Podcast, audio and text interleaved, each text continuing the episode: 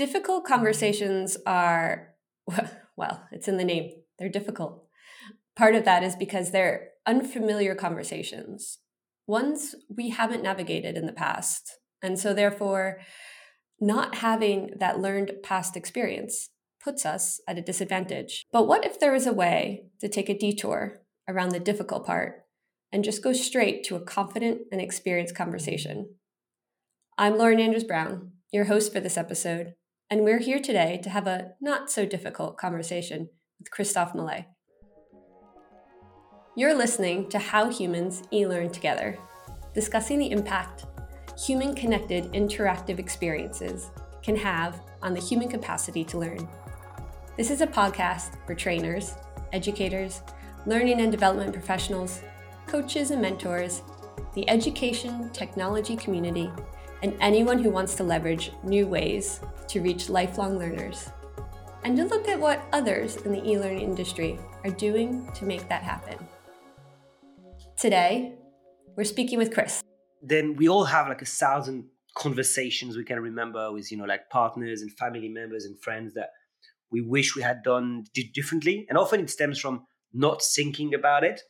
But the worst is when you like really thought about what you were going to say and it failed nonetheless. Chris is an XR and education entrepreneur with a steadfast career in the sector. Christophe has been leading the way for immersive learning.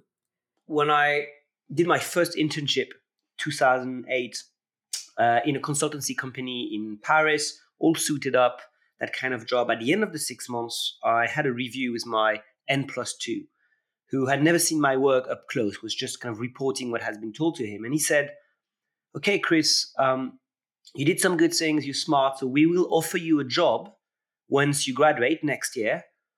But just don't expect to go too far in that career because you stutter. And so we will never put you in front of clients. And following following that, I spent a solid six months not being able to answer the phone. Um, and I think that was a there was a display of very poor soft skills from the part of the manager. By the way, I obviously never joined that that that company, and it's a year later that I did a workshop, which happened to be improvisation theater, that I realized I could actually be silly in front of people, and that changed my life, and that's also why I created a uh, BodySwaps all the years down the line. So yeah, soft skills can definitely be uh, life changing for for yourself and those around you.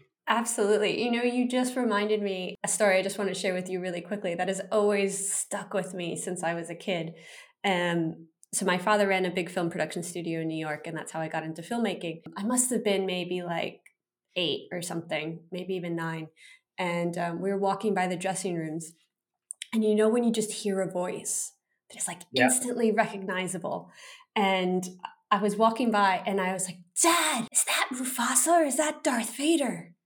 And he was like, actually, it's both. And it was James Earl Jones. And I'll never forget him introducing himself to me. And he stuttered.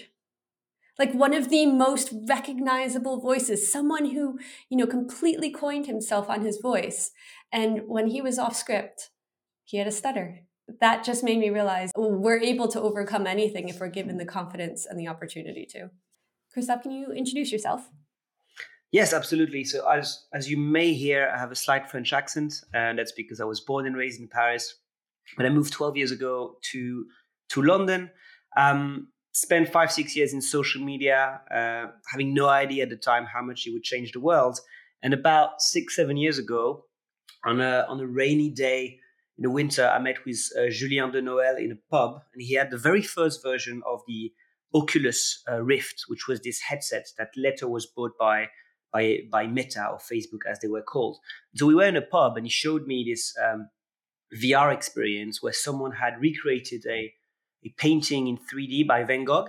So you could walk around uh, a recreation of the night cafe. And so I essentially I picked up my jaw from the floor, I quit my job, and I started a an agency with uh, with Julien. And so for a few years we did VR storytelling. So I know you have a career in filmmaking, and there's there's a lot of interesting question in how you tell a story in a medium where where the viewer has so much uh, so much choice as an agency. So we did that for a few years, and and then one day, in about 20, 2018, we were contacted by an education company who wanted to um, to help teach soft skills or communication skills to nurses in psychiatry. And the original idea, which was everyone's original idea with VR, is like, can we put you in the shoes of a suicidal patient? Create empathy from the part of the nurse by having the nurse, you know, experience what it's like to be uh, to be suicidal. Can you uh, can you see, Lauren, a, a problem with that approach already?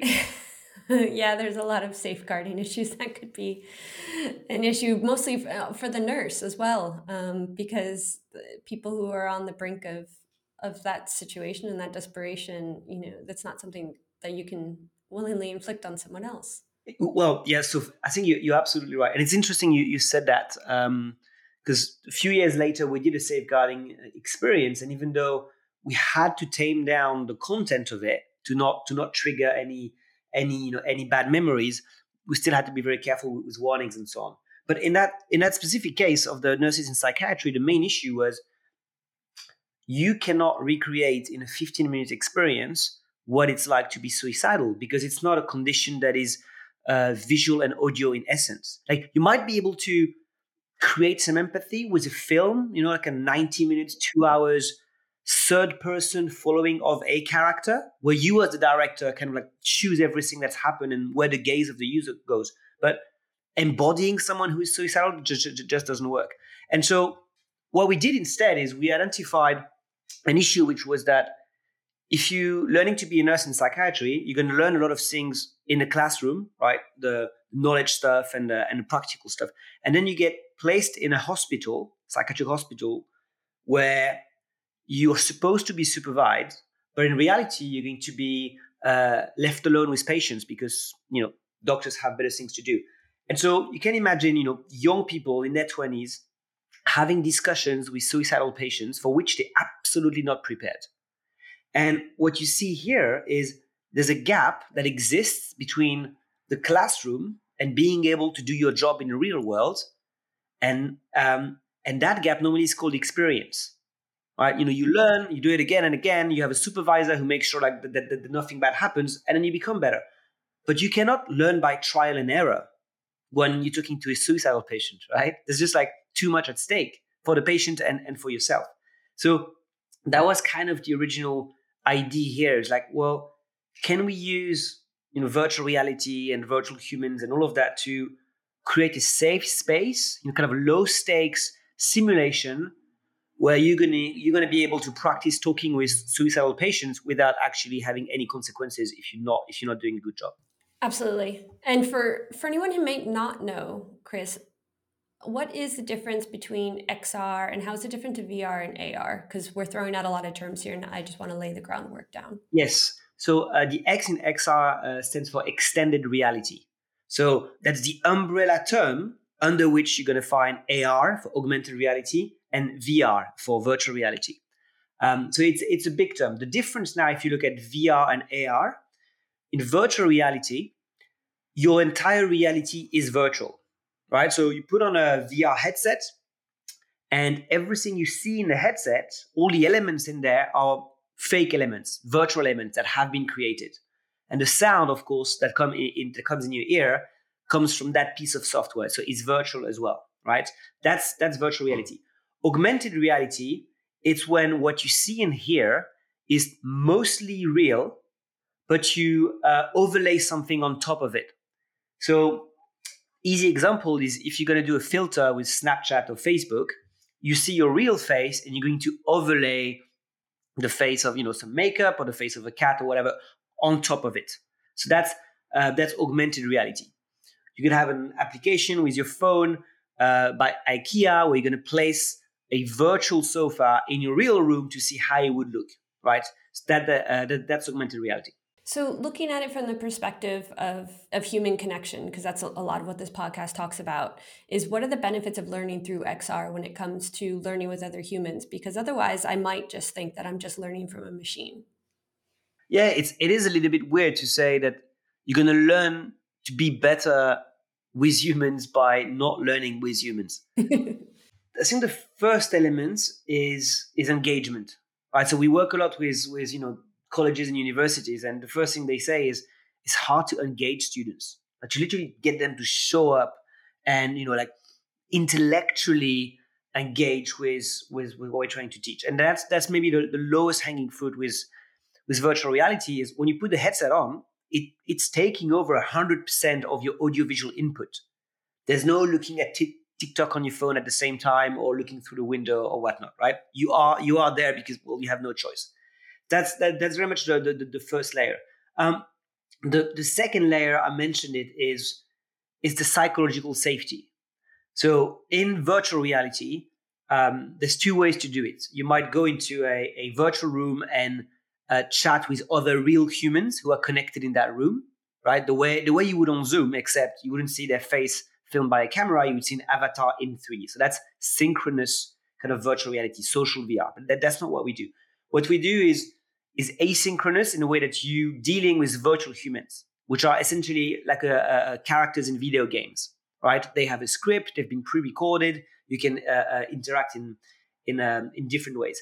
And what that means is, if you compare this to, let's say, a workshop or a role play in the real world, is you safe, right? You get no judgment. You know, you you you can make mistakes. No one's gonna no one's gonna you know have hard feelings or, or judge you. And so that psychological safety is is necessary for people to engage and to actually try stuff. Um, and I think the third level, which makes it quite unique, is um, the idea of, of being able to reflect and having a coach, you know, in, in speech marks, but uh, that's automated. So on the reflection part, in VR, you can interact with a, with an avatar in your own voice, right? So for example, after listening to a suicidal patient, you're going to uh, try to give us some advice on how to cope better when, when when things are tough in the morning. So you're going to do that in your own voice. But because you're in virtual reality and you're holding some controllers in your hands and you have a headset on your head, um, we also know how you're moving your body. And what enables us is to do the body swap, and that is to have you sit in front of your own avatar, listening back to what you said from the perspective of the virtual human. So let me let me repeat that so it's clear you're talking to Susan, who is who is a suicidal patient, and you're telling her for two or three minutes how to cope better with her days. When you're done, you're going to find yourself inside Susan's body, sitting across from your avatar, and your avatar has your voice and your body language. It doesn't look like you, but it has your voice and your body language. So it's kind of like out of body experience meets self reflection. So you learn a lot from watching yourself.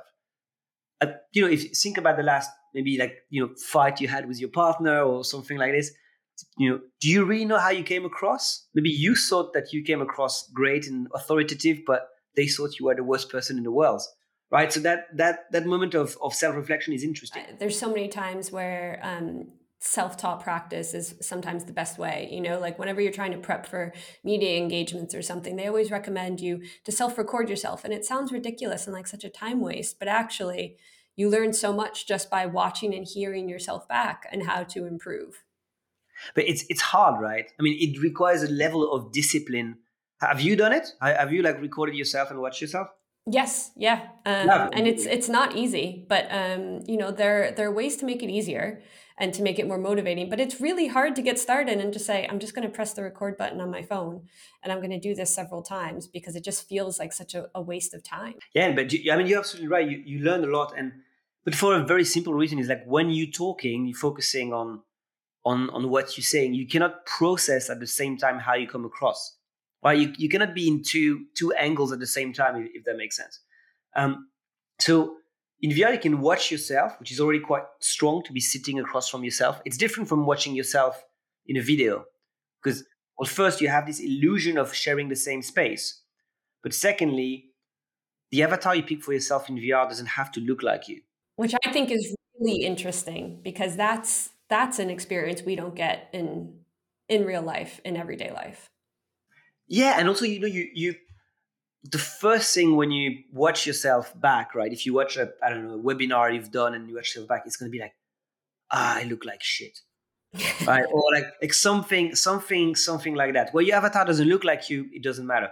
But it goes a little bit deeper. Um, there's something called the, the Proteus effect, and it's well documented. There's been a lot of studies, and the Proteus effect um, says something along the lines of when you have a body in virtual reality and you create you create that illusion of uh, uh, you know virtual body uh, ownership you will adopt behaviors that you subconsciously associate with that body right so let me give you an example um, they did a test you had three groups um, who'd find themselves in vr and in vr they would be in front of a of, of bongo drums there would be another uh, character pre-recorded and their job was to try and follow the other character as best as they could in terms of, of, of playing the drums.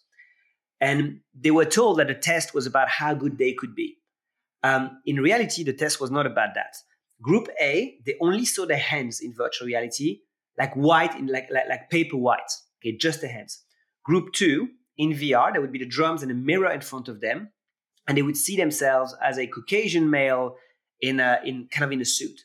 And group three, in VR, they would see themselves in front of a mirror and they would see themselves as an African American male in a in a in a casual outfit.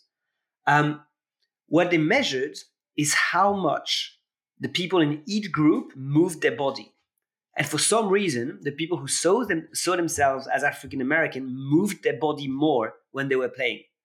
How weird is that?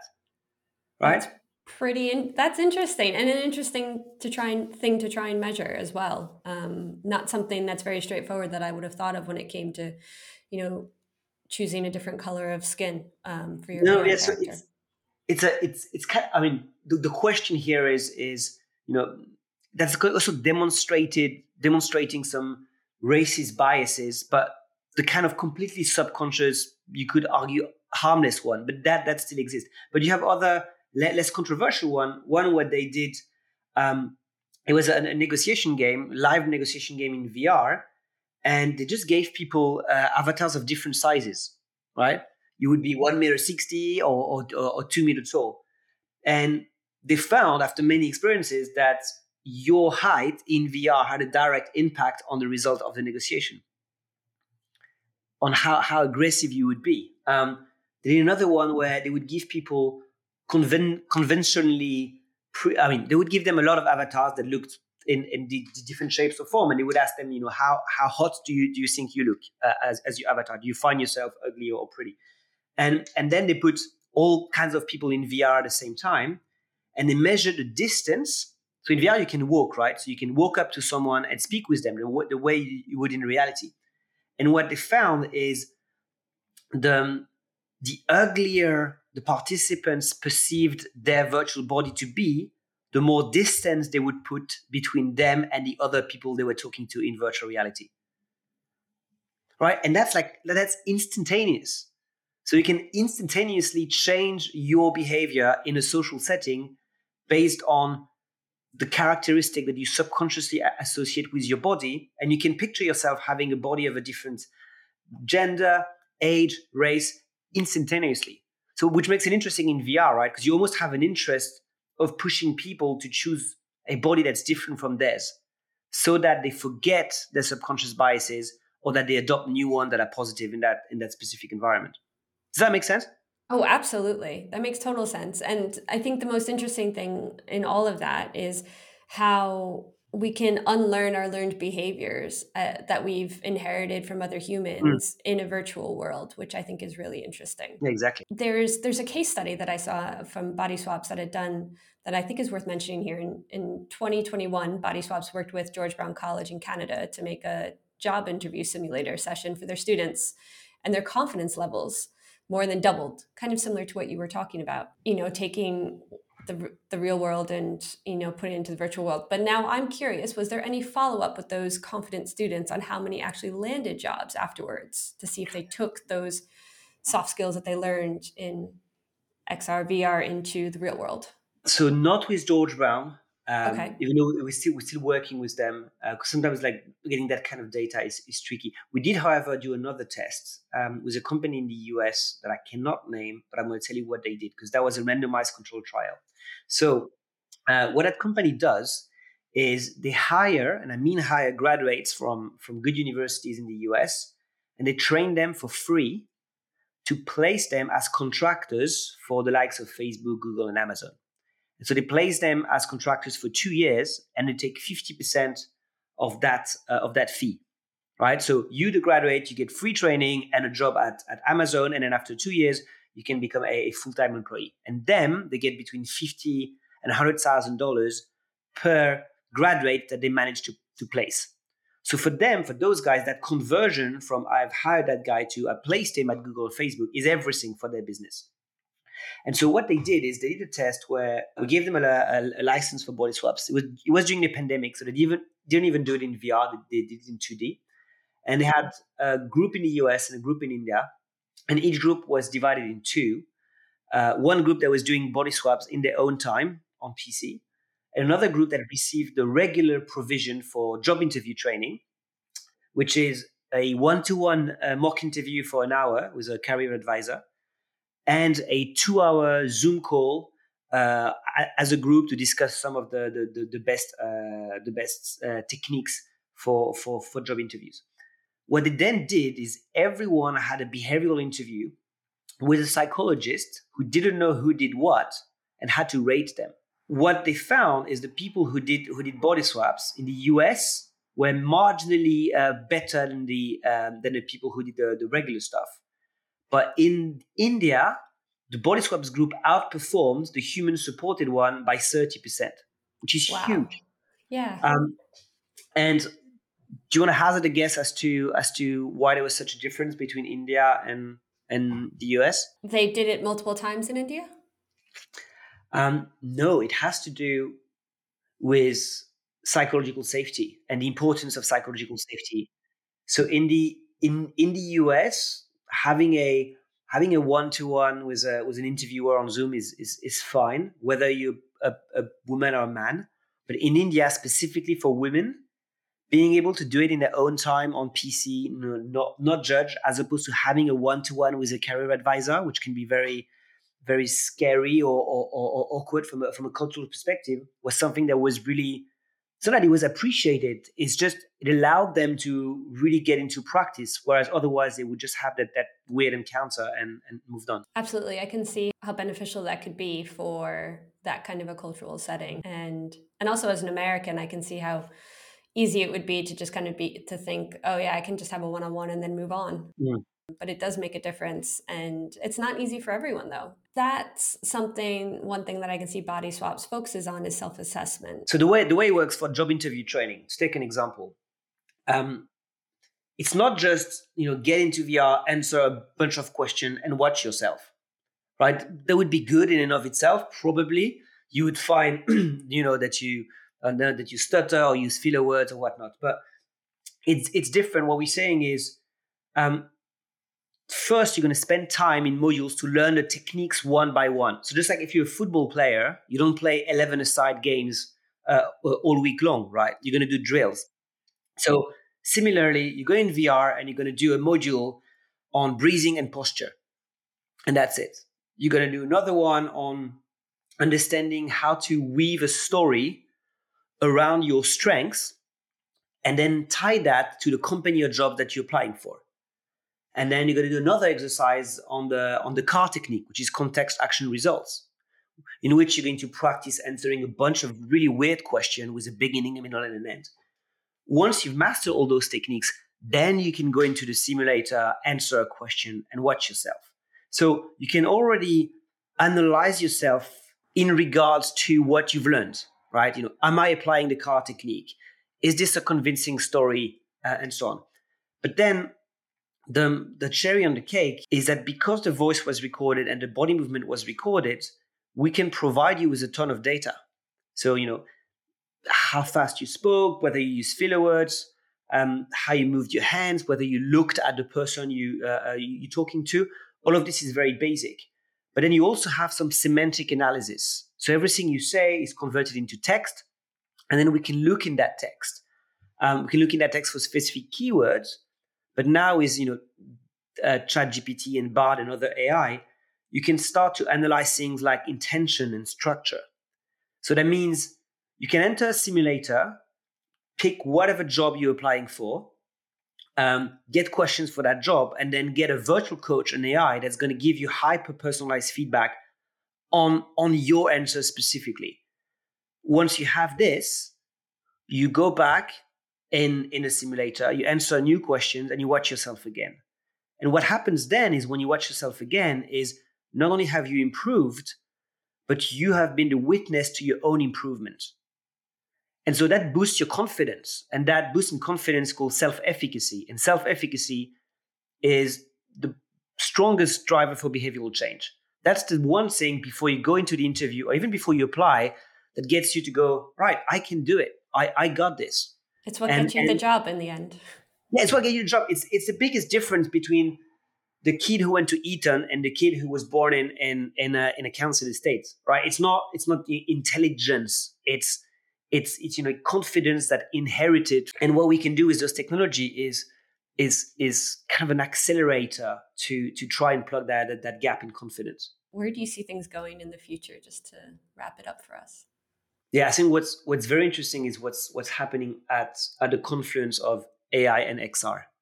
Um, AI, and it's all over the news now, but is is now being extremely good at creating text and analyzing it. So what that means is is the analysis of what someone says can become a lot more sophisticated. You can now generate uh, conversations that are uh, infinite, right? It's not perfect yet. We have to be very careful with the limitations, but the simulating conversation and analyzing them, we're getting a lot better at this with technology very, very fast. But that's only really interesting if you believe in the simulation yourself. So that's only if you doing a simulation on, on, on giving feedback to a sexist employee, for example, if you're doing that with a chatbot, it's not that interesting. You don't have the real pressure of having someone in front of you who's looking at you right in the eyes and crossing their arms, right?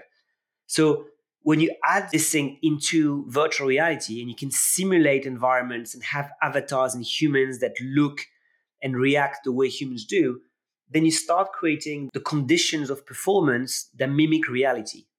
And, and I think we're approaching fast that, that vision really of a, of a flight simulator for, for, for difficult conversation. So that's, that's what's exciting for the future. So we started off talking about difficult conversations, and I think we've now ended with difficult conversations. And yeah, you know, I think the biggest takeaway for me was that uh, it all comes down to practice, like you said, and being able to practice in a safe space, right? Mm-hmm. Absolutely. Thank you so much, Christophe, for, for joining us today. And if you'd like to get in touch with us regarding today's episode, previous episodes, or anything else, send me an email at lauren at gamoteca.com. That's all for this episode on how humans e learn together, supported by Gamoteca. Until next time.